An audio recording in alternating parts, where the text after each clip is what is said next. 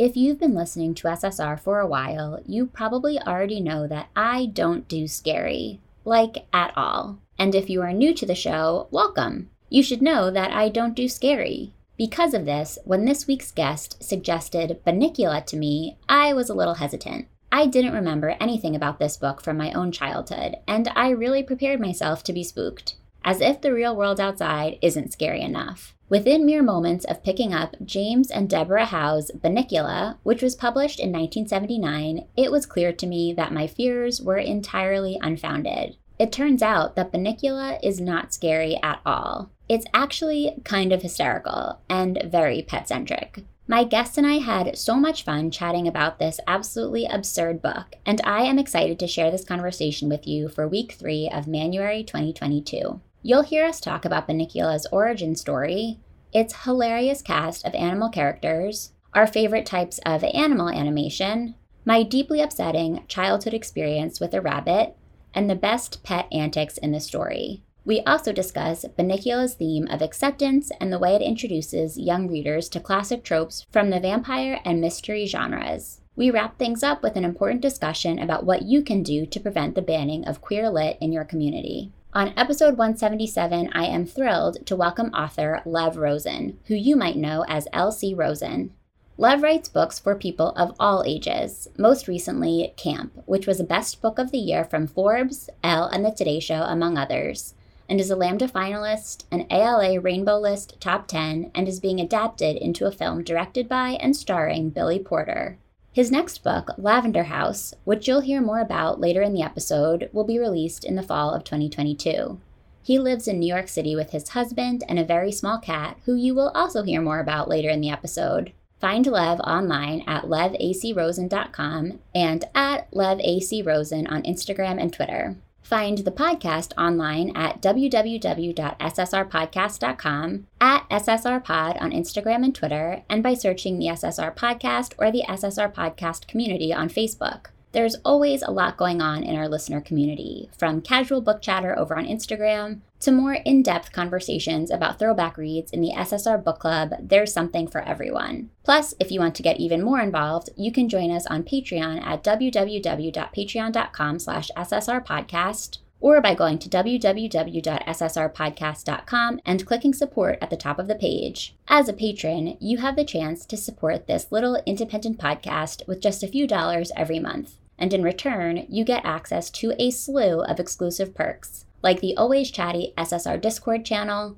bonus episodes, monthly newsletters, behind the scenes sneak peeks, video reading recaps, and membership in the SWR Shit We Read book club, in which I personally facilitate conversations about books that are actually written for grown-ups. It's a lot of fun, and I would love to see you there. Big thanks go out to each and every SSR patron listening now. I couldn't do this without you, and I appreciate your support so much. If you're looking for other ways to support the podcast, you might also consider leaving a positive rating and or review on Apple Podcasts or Spotify. It only takes a few minutes to do this, and it helps more people find their way to SSR. I've been partnering with my friends over at Libro FM for about three years now, and I love that it gives me the opportunity to help more people find their way to this amazing platform. Libro FM is a must for all book fans, especially audiobook fans. When you shop with Libro FM instead of a larger company, you're supporting independent bookstores. The audiobooks you get from Libro FM are exactly the same as the ones you would buy from the big guys, and they're the same price too. SSR listeners can get a discount on their first audiobook purchase from Libro FM.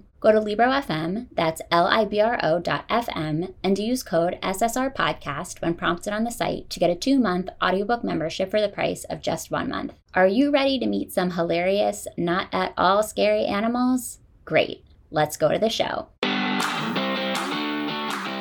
Welcome to the SSR Podcast. You may recognize SSR as an elementary school era abbreviation for silent sustained reading, but if you don't, that's okay. What it stands for here is Shit She Read. Each week, we'll crack the binding on an old school read written for kids or teens and talk about it from a kind of grown up perspective. We'll obsess over heartthrobs, relive the frustrations of middle school, and say an occasional WTF to a beloved author. If we haven't met yet, I'm your host, Alli Hoff freelance writer, lifelong bookworm, and lover of anything covered in rainbow sprinkles. So find your favorite reading spot and a glass of wine. We're about to revisit some literary throwbacks right here on the SSR podcast.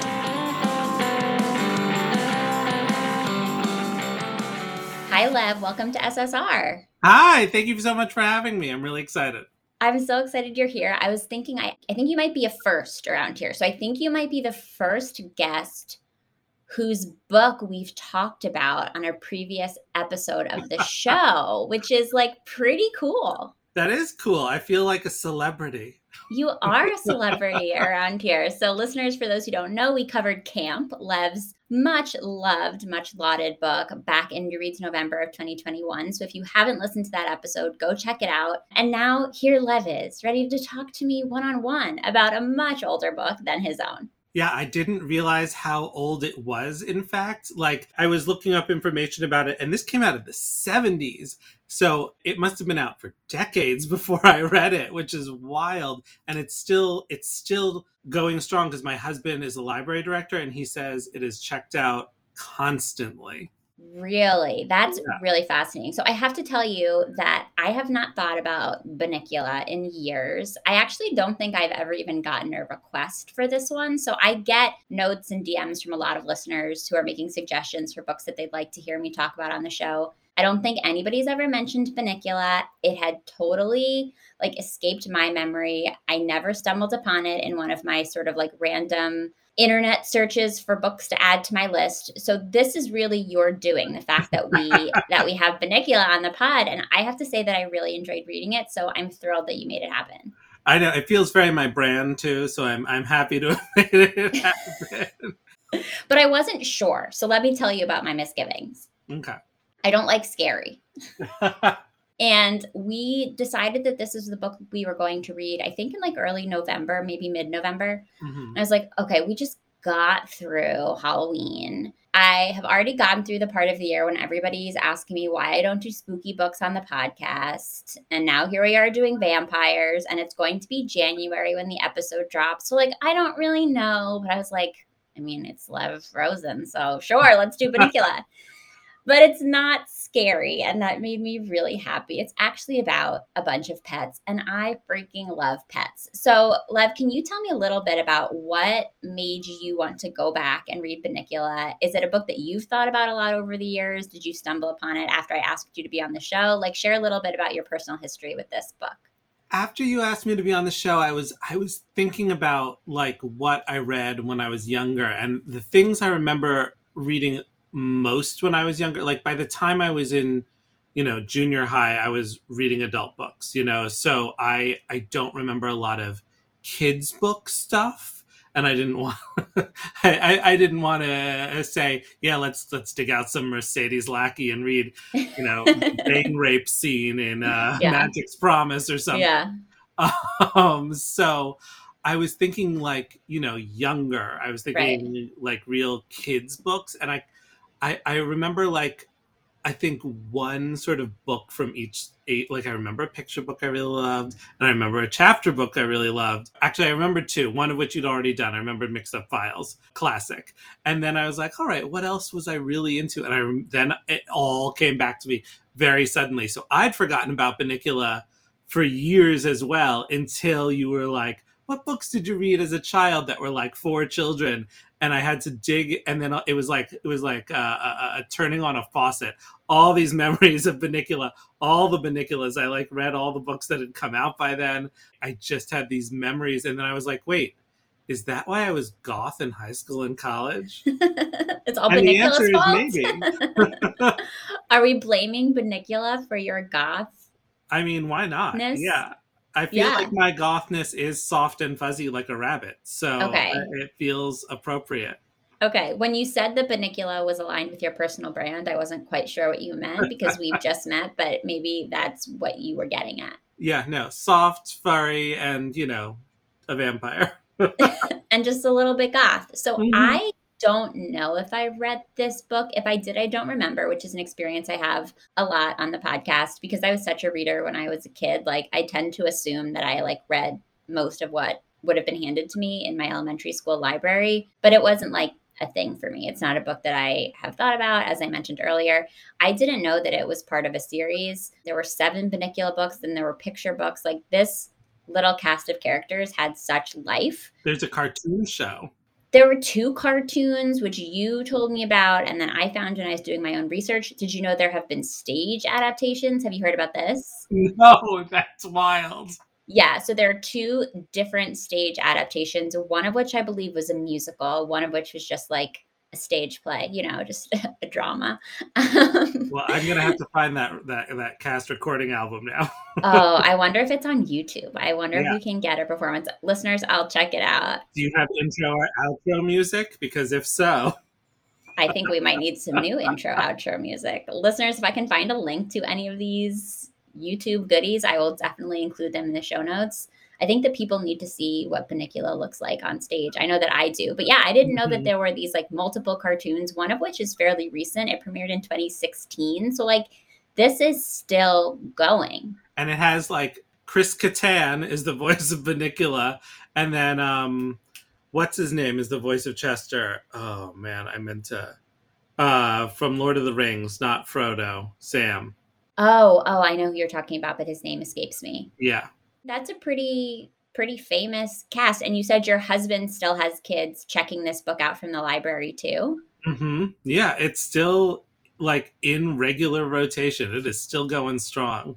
So interesting. Okay, so let's talk a little bit about where all of this started because it actually has a pretty interesting origin story. Have you read or heard anything about this? I know that the authors, James and Deborah Howe, James was a literary agent, Deborah was his wife, and I know she passed before the book came out from cancer very young.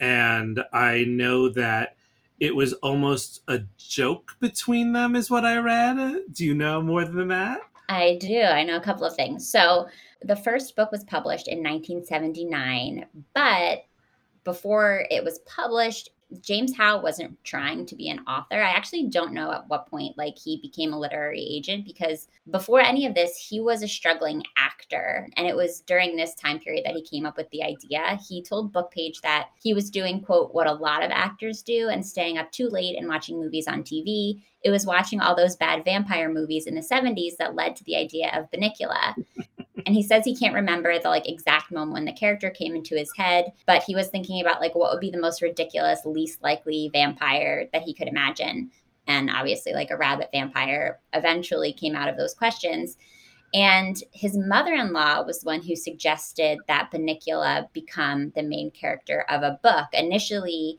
he was just kind of like talking about Bunnicula as this silly character, and he made a greeting card of him, but he never imagined that it would be a book. And then when he was joking around with his mother in law about it, as you said, Lev, it was kind of like an LOL kind of thing to begin with. One night after dinner, he and his wife, Deborah, as you mentioned, they just kind of like took out a notepad and started writing it together. So they would switch back and forth, like who was holding the pad, who was talking it out loud, and then like who was making notes. And that's how it all started. And I think you'll really, you might either really appreciate this or really hate this as an author. Apparently, the opening sentence of this book never changed one time. And there were very minimal edits and drafts required. Like the story that we have in our hands now, Bunnicula, A Rabbit Tale of Mystery, which is the first book in the series, is very similar to the original story that they turned in. I mean, that's the dream. Do you feel angry right now? no, no. I, have had books that that camp came out like that, like almost there was just a few edits the first time around. Cool. So it, I think I, I'm a big believer when I teach creative writing. I tell my students like every book writes itself differently. Just because you mm. one doesn't mean you know how to do another. So I genuinely believe some books just happen like that, and there's no point getting angry or jealous about it because you'll have a book like that too one day. maybe I'm just projecting because as a writer, I'm angry at James Howe and maybe now a little bit at you, but I'll try to get over it. Okay, so then as you mentioned, Debbie, Deborah Howe, unfortunately did pass away before the book was published. She was diagnosed with cancer several months after they started writing it. And they, they set the book aside at first. And James Howe told a website called Teaching Books that after a few months, we needed to laugh. We needed something to put our minds to that wasn't so serious and difficult. And we went back to writing Bunnicula. Writing that book really made us laugh. It served the greater purpose of easing the pain and lifting our spirits, which I thought was really beautiful. Yeah. But she did unfortunately lose her battle with cancer shortly before the book published. So those are my facts. I thought that there was a lot there. Um, James Howe has also talked about how like the story wasn't really ever meant to be about anything. Like it was just kind of meant to be like this silly story about a bunch of pets. And he started to receive letters, I guess, from young readers who spoke about how they had learned so much about acceptance from Bunnicula and that they were like, yeah, Chester was being so mean to Bunnicula because he was different. But Harold understood that like you should see through somebody's differences and just want to be friends with them. And so James Howe realized that he'd actually written this book about like how to accept people who are different than you are. I think that's great. And also, I mean, one thing that I stumbled upon reading about this is James Howe is married to a man now. So as a queer author myself, obviously, I was like, oh, that's that's fantastic. I love that. But also, you know, if we're talking about themes of acceptance that maybe you're not always aware of, that certainly speaks to something.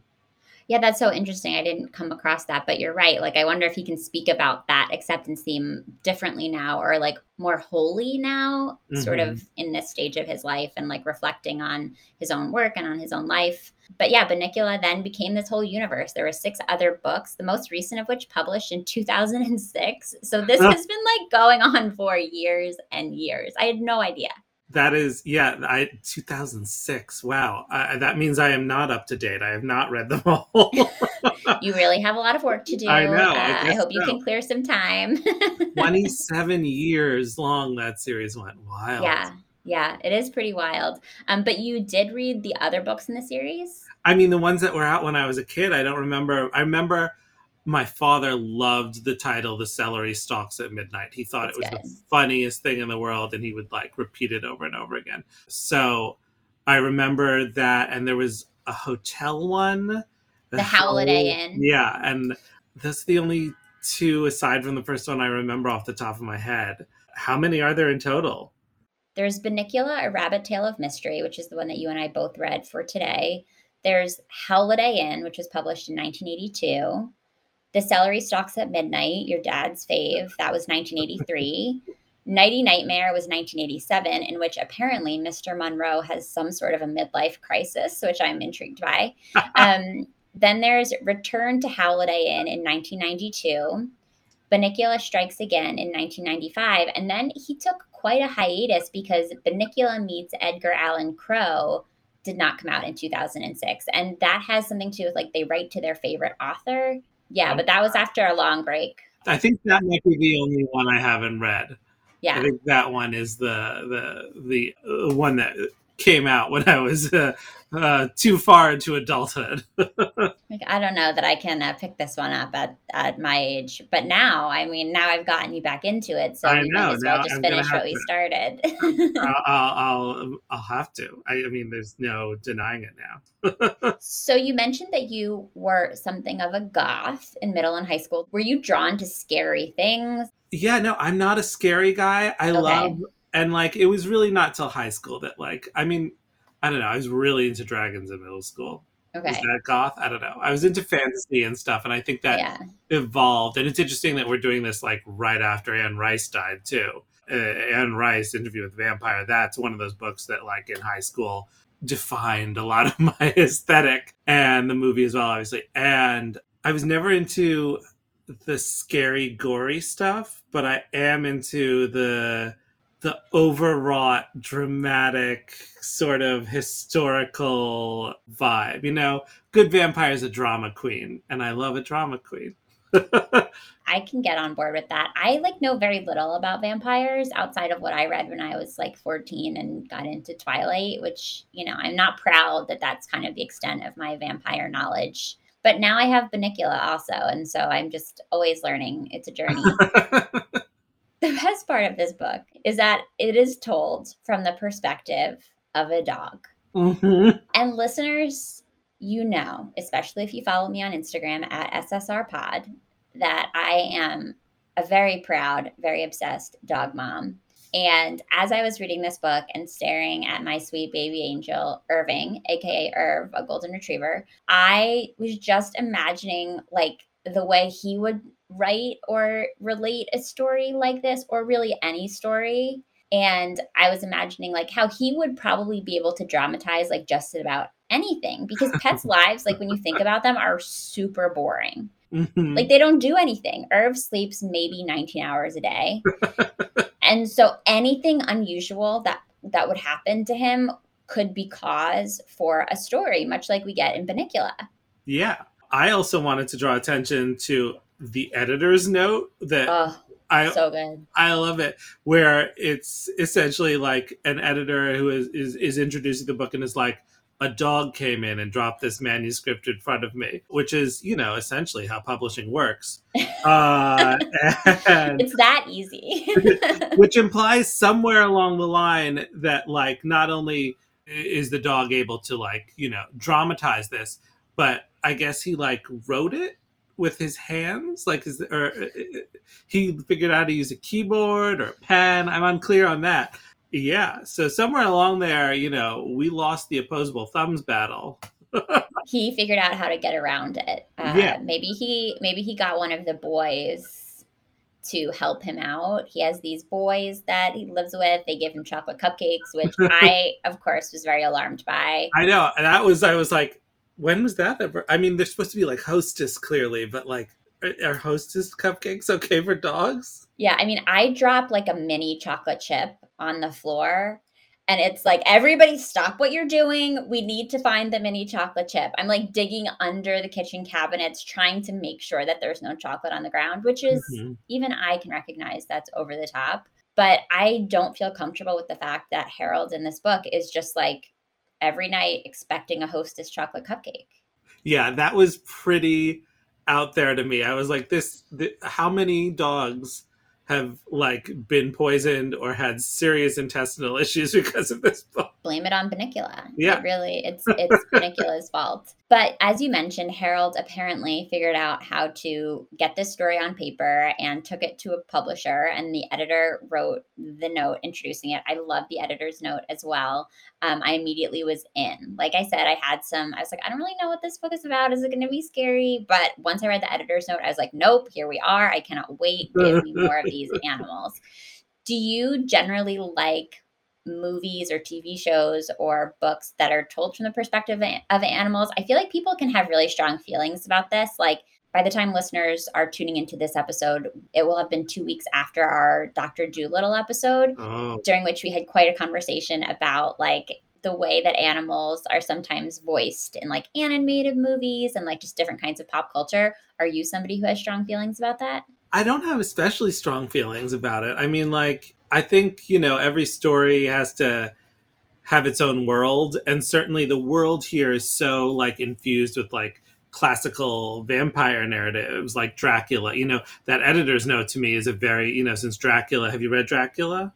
No, I'm telling oh. you, like oh. Twilight's it for me, and I'm not proud. Oh man, Dracula is so good. It's an epistolary novel. So the uh, the I don't remember the exact opening of Dracula if it has an editor's note or anything like that, but it's certainly about sort of the idea of found documents and diary entries and like I put these together as a warning kind of thing. Mm. And so that editor's note to me immediately evoked sort of Victorian vampire narratives. I didn't think much about animal narratives. and because I haven't read Dracula, all that I could think about were animal narratives. So we sort of come at it from different perspectives. You have strong feelings? I haven't heard this episode yet. Well, so I don't want to give too much away. Well, I guess by this point people will have have heard yeah. it, but we sort of got into a chat about like the different methods that that I guess I guess animators would be the ones responsible for doing this or like directors like do you prefer we talked about homeward bound which isn't an animated movie but we talked about like homeward mm-hmm. bound as opposed to animated movies like particularly more recent cgi films where it looks as though like these animals are like actually speaking as if they are humans versus a movie like homeward bound as a 90s kid loved homeward mm-hmm. bound cried many times to homeward bound and like nobody's pretending that those animals are actually like the words aren't actually coming out of their mouths So we Yeah, sort of had like an in-depth discussion about that. Right. So we talked about those two approaches and like a few others. I don't know that I have a strong feelings, but I'm always interested because I have a few people in my life who like really don't like seeing animals talking on screen. um, it just like creeps them out. And so since we are having two books this month that focus on like animals living very human lives, uh, I just had to ask. I mean, it feels like such a classic children's thing too, because like you know, another book I, I thought of much later, you know, after I, I had already taken this one out from the library, I was the Redwall series. You remember those? Yeah. Uh, like you know, so the anthropomorphic animal, I feel like is a. How do they feel about like cartoon animals talking? I think it's like all the same for these people. Like they just don't like the notion of animal. It creeps them out. I don't agree. So weird. Don't come at me, everybody. But yeah, I just we all have our weird ticks, I guess. Things that bother us. I guess so, but I am fine with it for the Okay. record. Great. So now that I know you're fine with it, we can we can soldier on through this story. Um, Harold introduces us to his family. He is a member of the Monroe family. And I loved what he said about his family in describing them. It reminded me very much of my own household. Uh, again, as a dog mom with no human children at this point, I tend to take my relationship with my dog and my dog himself very seriously. Um, and Harold says, in our family, everyone treats everyone else with great respect for his or her intelligence. That goes for the animals as well as the people. Everything that happens to them is explained to us. And I was like, yeah, that sounds that sounds about right for my house. uh, when you work from home by yourself with your dog all day, you explain a lot of things to him. I don't know. I feel like I mean I'm at home all day with my cat. I feel like she's just not interested in what I do. She's like, "Are you a lap? Do you have food? Mm. These are like warmth food. Otherwise, you know, otherwise no interest." Yeah, she has no use for you. Well, I recently caught myself giving my dog like a full speech about how privileged he is. I don't even know how it came up, but I caught myself like halfway in between a sentence where I was like, You're a very privileged dog.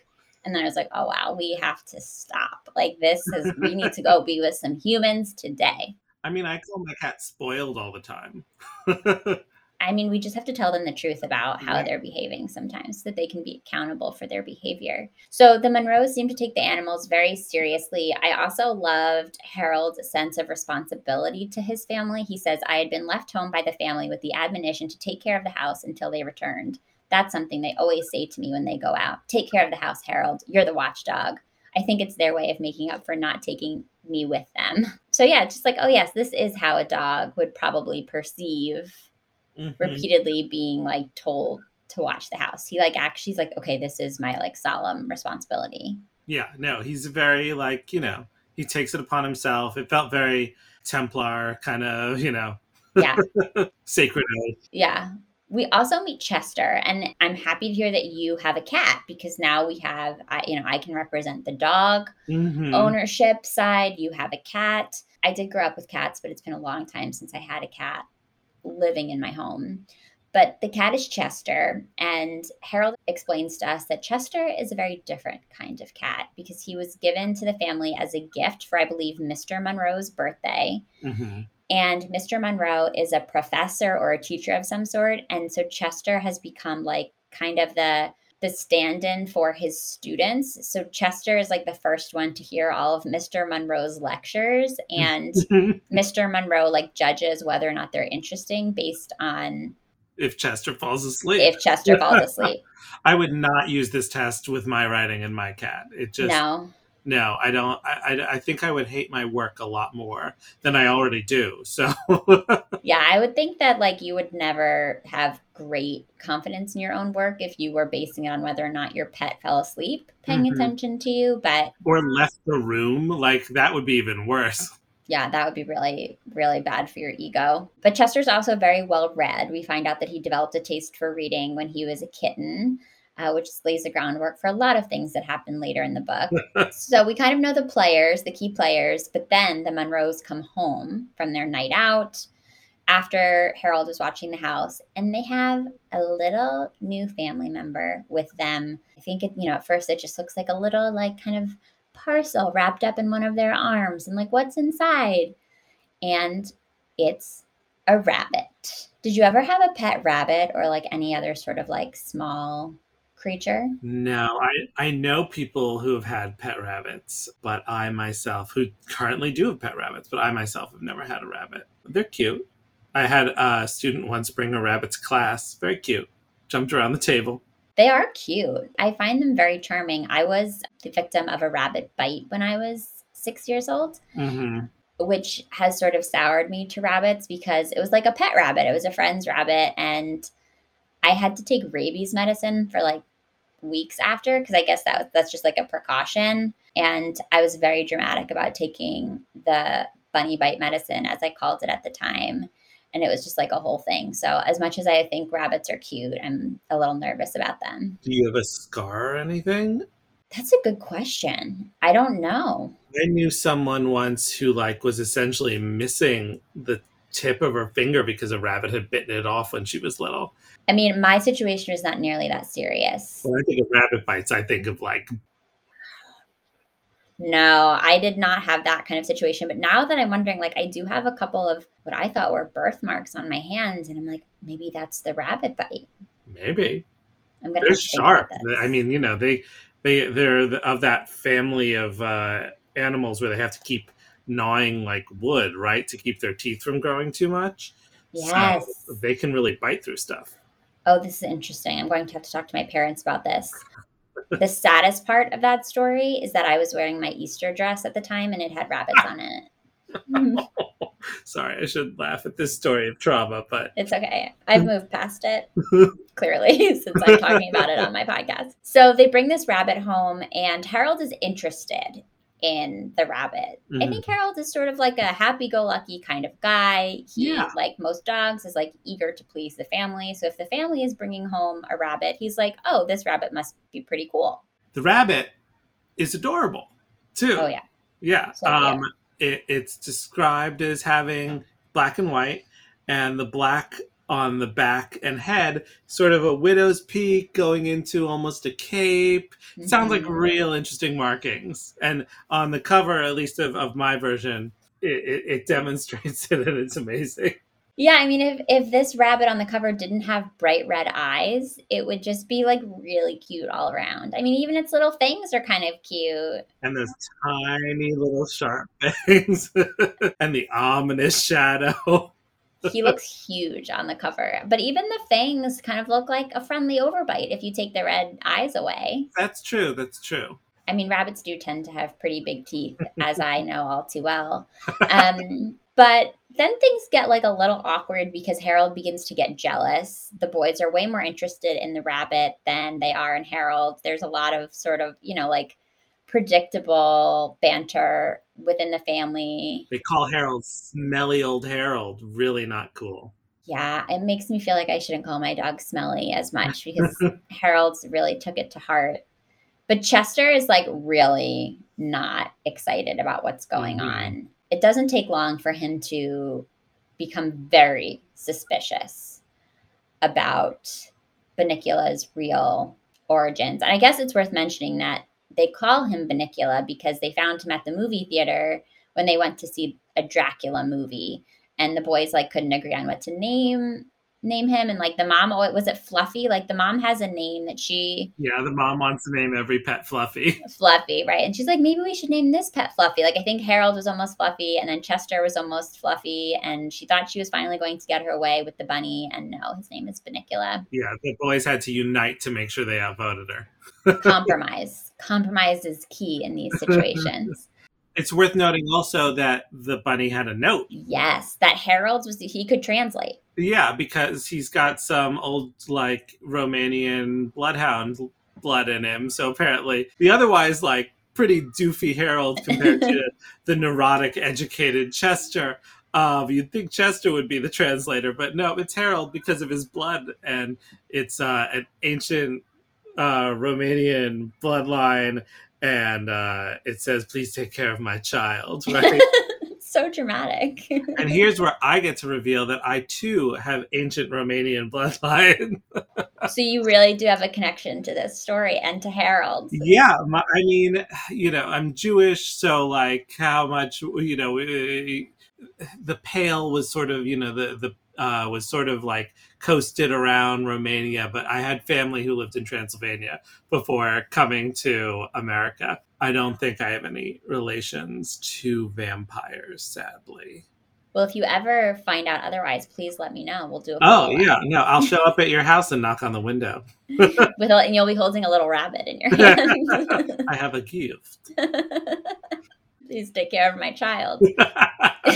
so things like really start to bug Chester when the vegetables in the house are white. And I will say, like, the idea of a refrigerator full of white, like colorless, lifeless looking vegetables did creep me out a lot. Yeah, it's weird, right? It's Yeah. weird. Yeah, and the, the parents are explaining it away as like, oh, there must be a problem at the grocery store. Like this, there's we'll figure this out. This is no big deal. And they're also strangely dry. Yeah, it's when you really think about it, it's kind of nasty.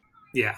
They think it's like a mold or a fungus or something, which I could see. And mold and fungus on vegetables is pretty gross too. So Yeah, it's just not. It just doesn't feel nice to think about it, no matter what the explanation is. But Chester decides that he has the explanation. It's worth noting at this point that like neither of the pre-existing pets, neither Harold nor Chester have really like had much interaction with Bunnicula at this point. And I discovered in my research before we started talking today that like Bunnicula like is often not present in the books. Like he's generally not like active in a lot of the conflicts in the series, Mhm. um, which I thought was kind of interesting. Like, and I guess it's because he can't really communicate with them, right?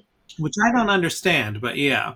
Yeah, Why, why, is he he, the one animal who can't talk? Maybe he only speaks Romanian. Well, then Harold should be able to tap into his old bloodline and talk to him. I know they should be able to talk. It's true. I don't know. I don't know. Yeah, there's I would say that's like my one major unanswered question about about it. They haven't really seen much of Bunnicula because he sleeps in a cage, but Chester decides that he might be a vampire. And he has a couple of reasons for believing this. Number one, Bunnicula sleeps all day. Hmm Number two, it's clear to Chester, for, for no apparent reason, that Bunnicula has been getting out of his cage on his own at night and somehow working his way into the refrigerator and then draining the juice from these vegetables that are now white with his fangs. Yes, he's sucking the juices out.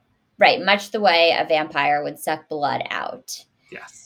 And because chester has done so much reading like he is he's very confident in this assessment Yes, he read The Mark of the Vampire, a classic text.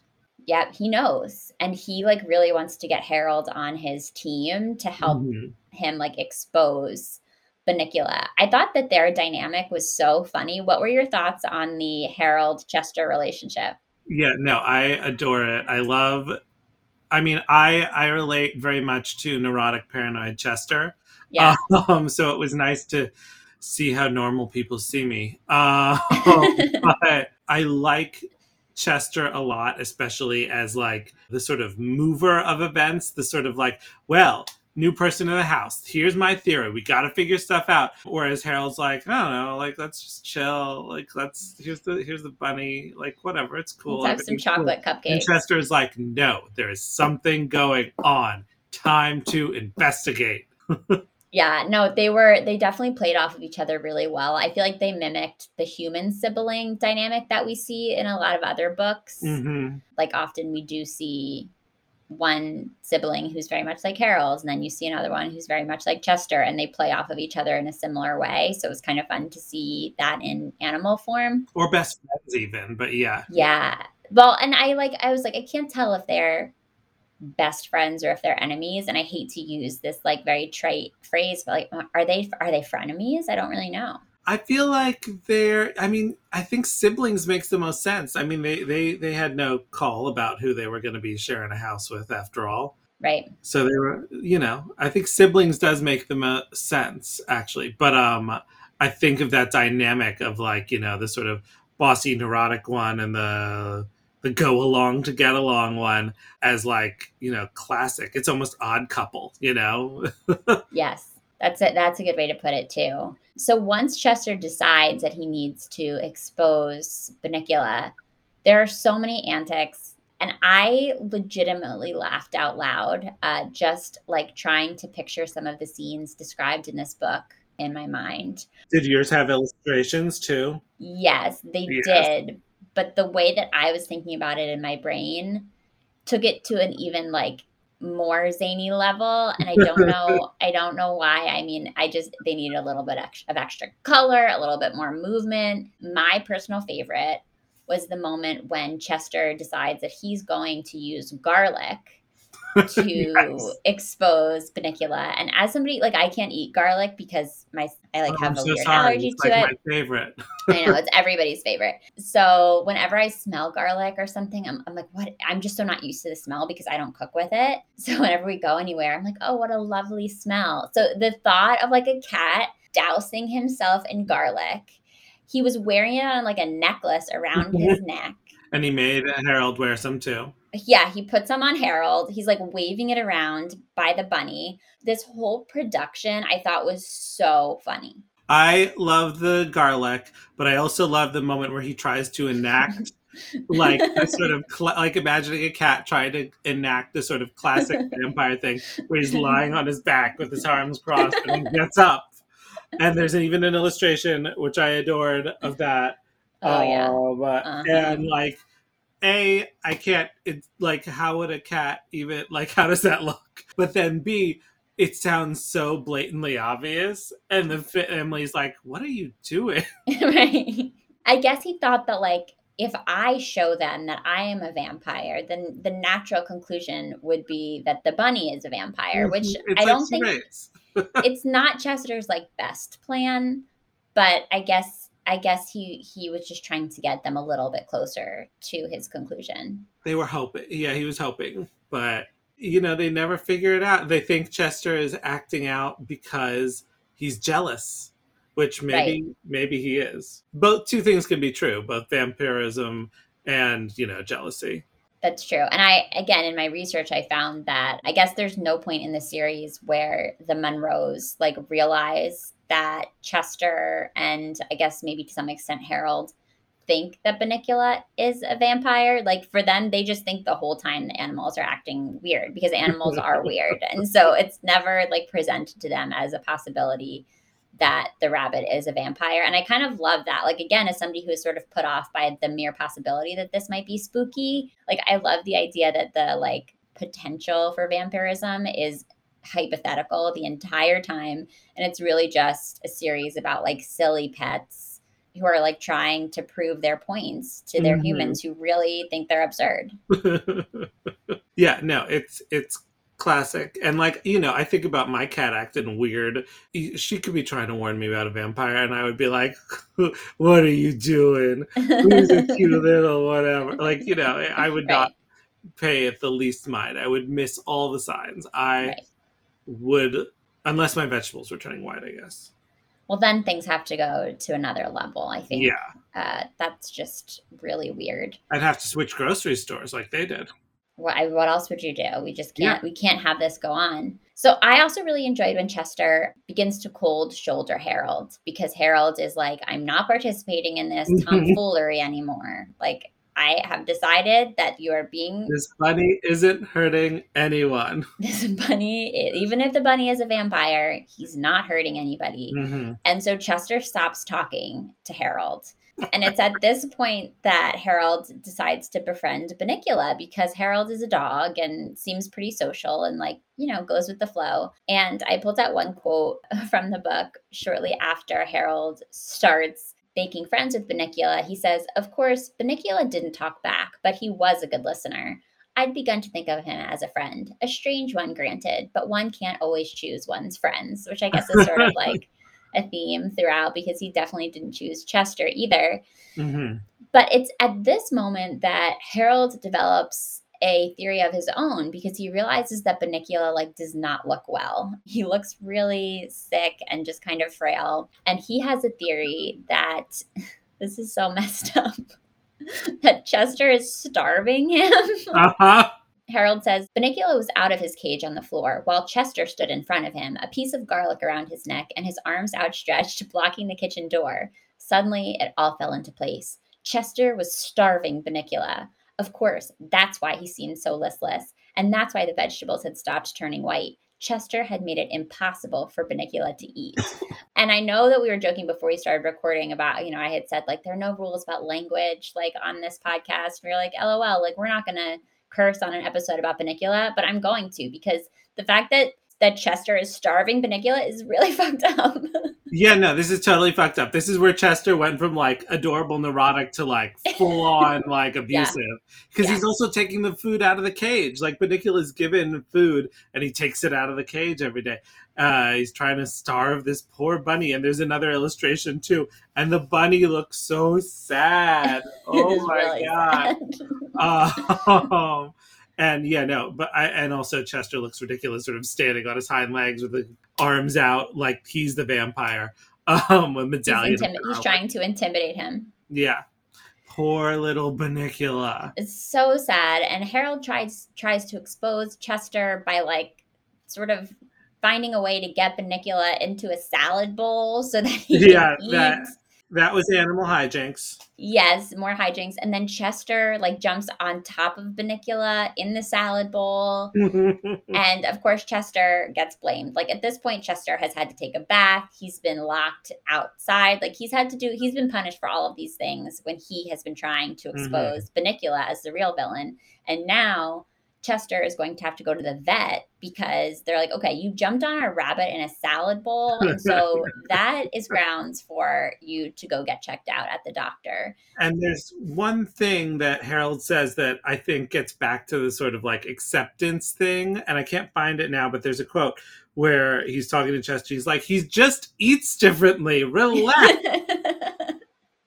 just chill. Yeah. It's okay. and I, I remember like reading that and I was like, oh, because that's the moment I think also that we see Harold go from like fully on Bunnicula's defense to, you know, he's like, you know, before that he's like, well, you know, everything will be fine. But then it, it, Chester brings it to a head and Harold has to be like, no, this bunny is okay. Stop being an asshole. Well, that was after, and we didn't even talk about this particular hijinks, but that's after um, Chester like reads that to kill a vampire you drive a stake through it. And so oh. he proceeds to like take a piece of meat steak and just like mm-hmm. shove Bunnicula in like shove it he like wraps Bunnicula uh, he puts it on Bunnicula and then like walks on it. Yeah that really puts harold over the edge. And he's like i cannot align myself with you anymore.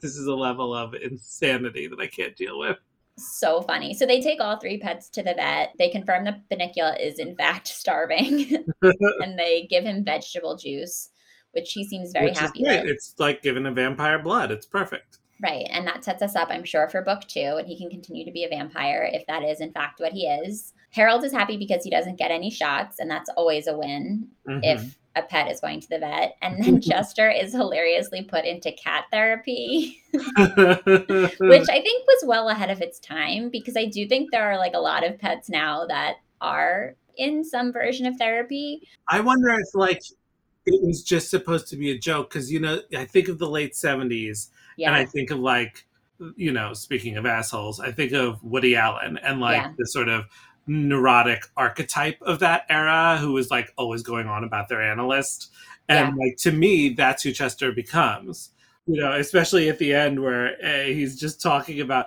well my analyst says like one of those people yeah and he talks about how he's like harold i think we need to communicate more yeah I thought it was great. And that's kind of where we leave them. You know, Chester's working through his stuff. He's trying to get in touch with his kittenhood. Harold seems happy enough. Bunnicula is no longer starving. And I guess we're ready for book two. I had so much fun reading this book. I hope that shows in this episode. Lev, I'm curious how does the experience of reading Bunnicula as an adult compare to your memories of reading it from when you were a kid? Was it what you expected? Did it hold up? I mean, I was thrilled. I, I read it in like one sitting. It was such a breezy, you know, fun read. And like there was there was the one moment where there's like a page or so where he brings out the G slur for the Romani people. and like their violins. And I was like, ooh, this is Yeah. not comfortable. But, you know, aside from that, I thought it held up pretty well overall. Like, and it was. I, I was trying to remember if I ever found it spooky, and I think I did when I was little. Like not like scary, but like you know, it had that. It you know there there you know it opens with the dog coming in from the rain and depositing this manuscript, and then you know the- they bring in the bunny from the rain. It's very atmospheric, and I think when I was younger, I was really into that vibe and that atmosphere, and I enjoyed that. And this time, of course, you know, I recognize it as sort of a series of tropes about a particular genre of vampire fiction, essentially, and I I relate to it more in that sense. But I think what's great about it is like a kid who's never seen a Dracula movie, who's never seen, read Dracula. Like this is almost like a beginner's guide to Dracula. Like it sets up all these tropes that you're familiar with, so that later on, if you are reading more adult vampire fiction, you're like, oh yeah, yeah, yeah, this is a vampire. This is a vampire story. Like I understand that archetypal narrative almost. Yes, I also read that. Um, I read in a few reviews that this is sort of a good primer for kids before they read like a Sherlock Holmes because you know we Oh, have Harold yeah. and Chester working together to to figure out this mystery. And it has that old fashioned sort of narrative. Yeah. Yeah, so I thought that was an interesting note.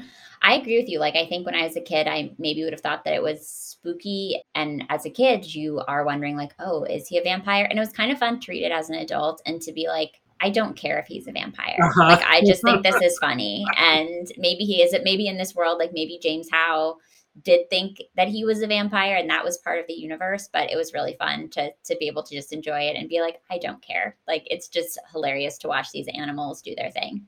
Yeah, no, it was it, it was a purely delightful read. But yeah, that makes perfect sense that it would be a great setup for like a Sherlock Holmes. Yeah. Well, I'm so glad you put it on my radar. Thank you so much for reminding me of this book. You reminded me, so thank you. We've both we've both reminded each other of something very special and magical. Other than Bunnicula, Lev, what have you been reading lately that you would recommend to our listeners? Um, well, I kind of I, I read this ages ago. It's been out for a while, but I feel like if we're going to talk about vampires, I should recommend Fell of Dark by Caleb Roehrig. If you want like contemporary, and it's YA, it's not children's, but like contemporary vampire fiction, that would be my rec for sure. But I also kind of wanted to talk about the t- the cartoon show. Did you watch? Oh yeah, no, I totally forgot to mention this. Let's talk about that. I watched the one episode that's free because it was like on Cartoon Network, but then it moved to Boomerang, which I'd never heard of. Um, but it's like you know a subscriber cartoon channel. But they changed a lot in this modern one. So uh, it's still Chester, Harold, and Bunnicula, but they live with seems to be an adult woman, um, but like a young adult. There didn't seem to be any other adults in what I saw. And she has a magic key that somehow allowed her to find Bunnicula in like the basement or something. And Bunnicula doesn't still doesn't communicate in English. It's Chris Kattan, and he's like talks in like blah, blah, blah, blah, like that's the noise he makes he like gestures and stuff but other monsters who show up to visit do seem to understand him and so monsters show up and like are like hey bunnicula what's up and then chester and harold mostly chester and harold who is much dumber in the cartoon um, I can see how that a- would be necessary. yeah, he just oh sure thing, Chester. Let's do that then. Um, uh, although he also seems to understand Bunnicula at one point. Yeah, it seems to just be like weird supernatural, like a giant cockroach shows up, and like then they try to steal a, a zombie monkey thing. I wasn't entirely sure like if there's a plot per se, but it's the the funniest thing to me is that Bunnicula can fly by turning his ears, his bunny ears, into bat wings, and it is hilarious. that sounds cute. yeah, it's really cute, and visually, I was just like, this makes no sense at all, and I love it. It's like zany. Yeah, it, and it's very, it's a very strange. Like I understand, I can see obviously all the threads from the book, but it's a very different interpretation for sure. Yeah, I haven't gotten a chance to watch either of the cartoons, but I I was reading some reviews of them, um, and apparently the old one, like people prefer the old one. I think it was Mhm. 1982, but the reviews for both of them talked about how like there just isn't enough in the book, like in the source material, to really have an adaptation. So they just had to kind of go off the page and change things and add things, and it Yeah, sounds like they the definitely did that. Yeah, the characters are a good place to start, and they just like needed a little bit more to to do. Yeah. Yeah, no, it's a fun world. It's like Vampire Bunny. Go nuts. Go wild. I will definitely include links to some of those cartoons, maybe a few clips in the show notes for this episode, as well as a link to the book you recommended, Lev. And I'm looking at you. you you're in front of a bookshelf with many books, including several of your own. I know you have so many beloved books. We talked about camp in an episode last November. Our guest on that episode, Dahlia Adler, also talked about some of your other books that she loves. I am going to throw it over to you. I want to hear more about what you're excited about in 2022, what you're working on. I heard some rumors, some excited gossip about an adaptation. Like, what can you share with us about what's happening? Well, before I talk about my stuff, I do actually want to bring it back to Dahlia because we're talking about Oh. stuff that's coming out next uh, at this point this year because it'll Yes. be airing in January. Her new novel, Home Field Advantage, which I got to read early, is phenomenal. It is no vampires, um, but Mm. aside from that, I think it is excellent. Um, you can't have a rabbit vampire in every book. I mean, I could ask her. I could be like, "Can you do some edits real quick?" But uh, it's a dual perspective of these two girls at a somewhat conservative sort of Friday Night Lights town, and one is a cheerleader who's vying for head cheerleader and is still closeted, and the other comes in as the new quarterback when the old quarterback dies in a drunk driving accident. And she is the quarterback on the boys Cool. team. And obviously that creates a lot of drama. Um a lot of people are unhappy about it. And you know she has to sort of uh, the cheerleader feels like she has to go along to get along. The quarterback feels like she's fighting against everyone.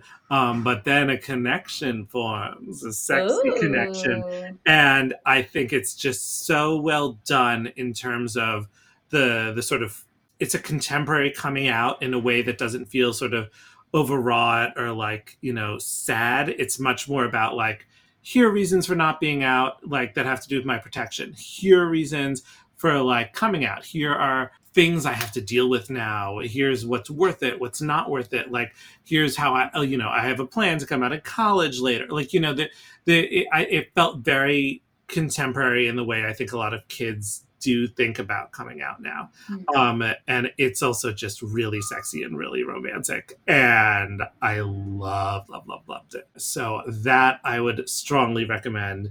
Um, another book I read that's coming out soonish, might be out. Um, by the time this airs, Kyle Lukoff's, this is middle grade. Oh, I'm blanking on the title. Different kinds of fruit. There we go. For a second there, I was like, fruit, fruit, something fruit.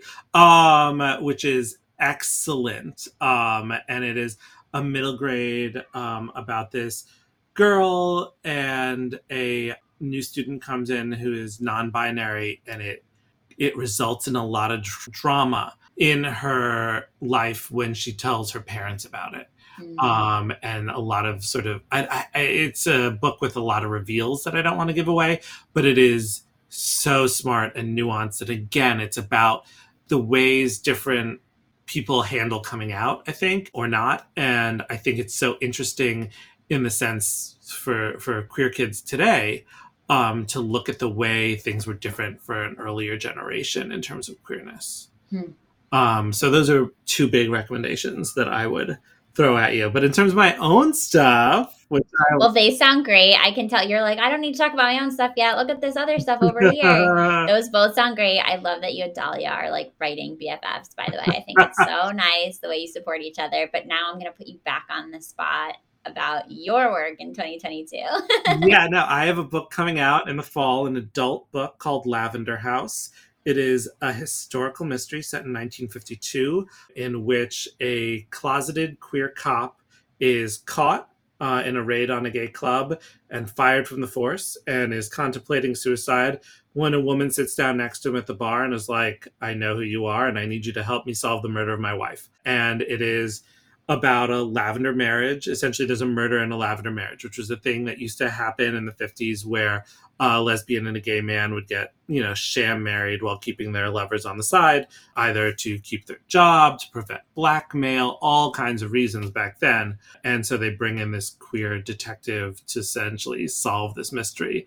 Um, so it's a big queer family story like camp was, but um, a very different vibe because it's much more knives out, let's say. And it's the first in a series. I get to write these. The next one, I just finished the rough draft. I going to show it to my editor soon. But uh, I get to write these historical queer mysteries, and it's so exciting and fun uh, because pre Stonewall queer history is something that is just not touched on very much, in my opinion and the rumors that you heard, which I think was actually just an announcement in Variety.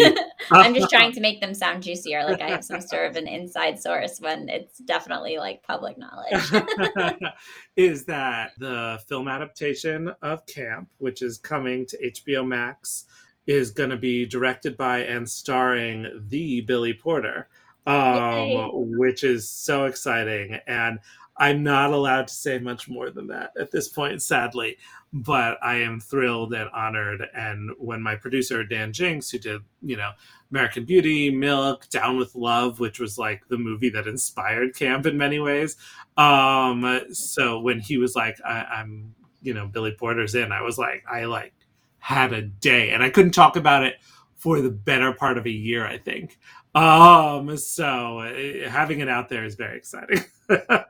so many exciting things going on. Down with Love was like my favorite movie when I was in high school, by the way. Oh, so uh, I love Down with Love so passionately. And so few people have seen it or know it. It was so unappreciated. I agree. And it is an amazing movie.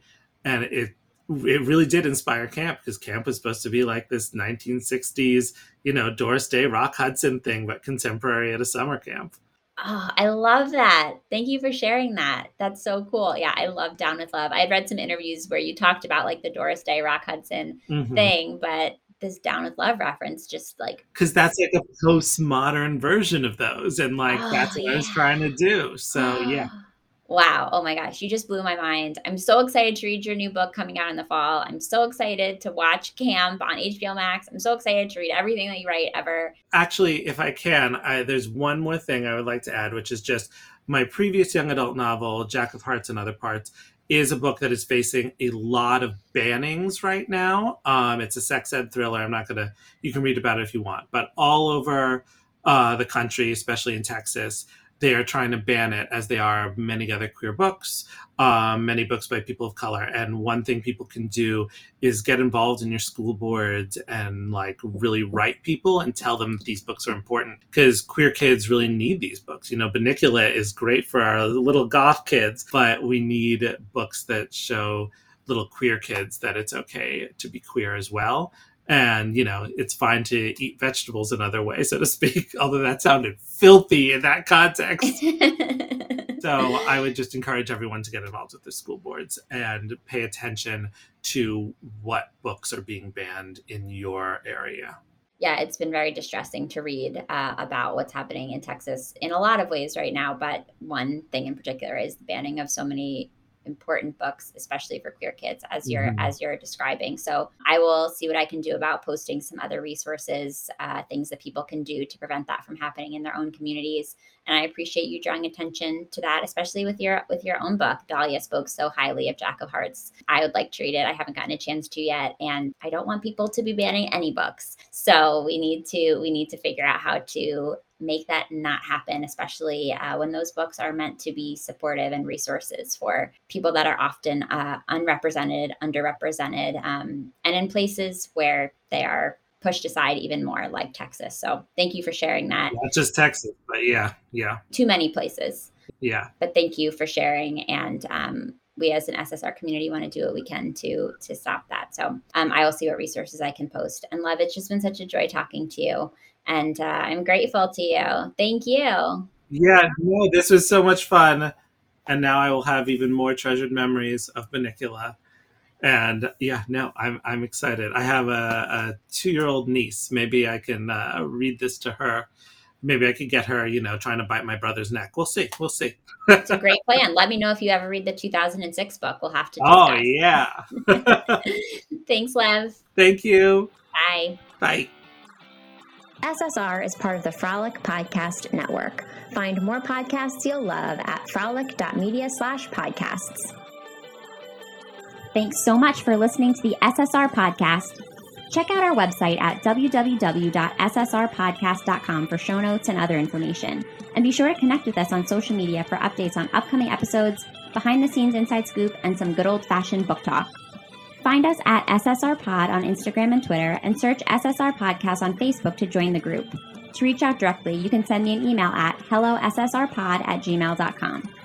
If you're loving the show, it would mean so much if you could subscribe, leave a five star review, and share your thoughts with a comment. And don't forget to tell your friends too.